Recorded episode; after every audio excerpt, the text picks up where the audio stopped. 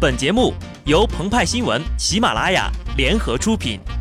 听澎湃新闻，新颖独到，无尿点。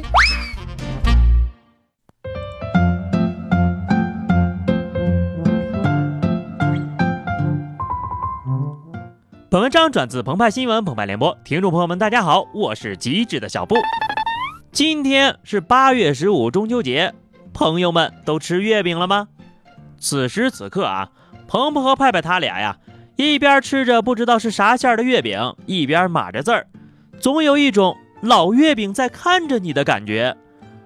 苏轼有云：“小饼如嚼月，中有苏与仪。”明明是这样的一个小可爱，却能在历史的长河中时不时就露一下脸儿，刷一下存在感。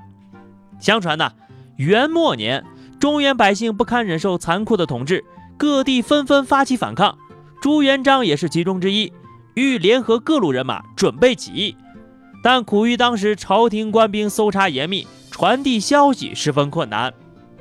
此时，军师刘伯温便想出了一计，把藏有“八月十五夜起义”的纸条塞入饼子中，派人分头传送到各地起义军中，通知他们八月十五号晚上同时起义响应。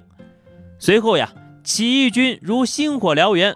徐达顺利就攻下元大都，起义大获成功。消息传来呀，朱元璋高兴的在中秋节前夕把月饼作为节令糕点赏赐群臣。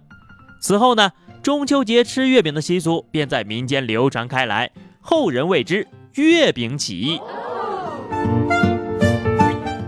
但所谓成也月饼，败也月饼。当年月饼成功上演微信群发，但最近呢？却有人因为抢月饼礼包引发了一场热议。十二号，阿里公司在发放预定的中秋节月饼之后，把剩余的放在了内网上让员工抢购。有几位阿里安全部的工程师写了代码，用技术手段绕过了验证码进行抢购。当天呢，其中四位被开除了。阿里的风险官解释：对外我们反击黄牛，对内我们不能自己成为技术黄牛啊。首先引发争议的，到底是什么样的月饼才能让人写代码去抢呢？现在我们知道了，这月饼呀是炒鱿鱼馅儿的，这种馅儿有一种独特的味道，吃了呢能让人第二天不用去上班。如果搭配上月饼呀，就能提前过上中秋节了。其次呢，对于阿里公司的这种做法是否妥当，各有各的说法和道理。当事人也在问答平台上表示，承认用了脚本，对其他人不公平。对结果没什么意见，在做出检讨的同时，拒绝承认自己品格存在问题。这个就是由一盒月饼引发的血案了。曾经，月饼就是个加了很多馅儿的甜糕，纯粹用来吃的。如今呢，月饼的花样越来越多，包装也是越来越精美，承载了一些别的内涵，比如送礼。一个事物越是复杂，它就会引起越多的矛盾。于是就有人问了：“鹏鹏、派派，你们怎么看呢？”我们吃着月饼看呀。对于阿里的月饼事件，网络有两方意见，各有各的道理。但当事人都表示没什么意见了，我们还是边吃边看就好了。但是啊，在这其中，另一个问题引起了我们的注意：一块小小的月饼，让人提前过中秋也就算了，竟然还能炸出两方截然对立的人群。而且这显然已经不是第一次了。曾经，五仁月饼作为名门正派的月饼，是最经典的月饼口味之一。五仁月饼作为老广式月饼的代表作，原本呢销量最多，传播最广。但是最近几年不知怎么着了，五仁月饼被人黑得飞起，甚至有人为了五仁要不要滚出月饼界吵得不可开交。可人们不知道的是呀。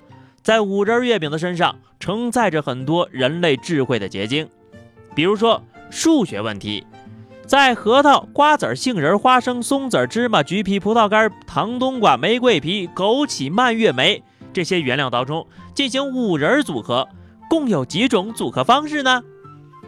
同样的问题还有一个宿舍里六个女生，请问最多能建几个微信群？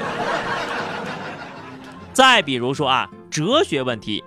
为什么五仁单独拿出来都很好吃，放在一起就有点怪了呢。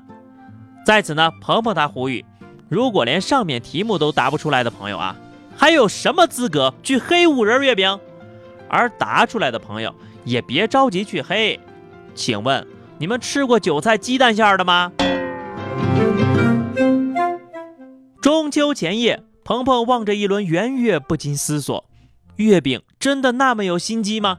居然能够搅动历史的车轮？派派表示，答案是否定的。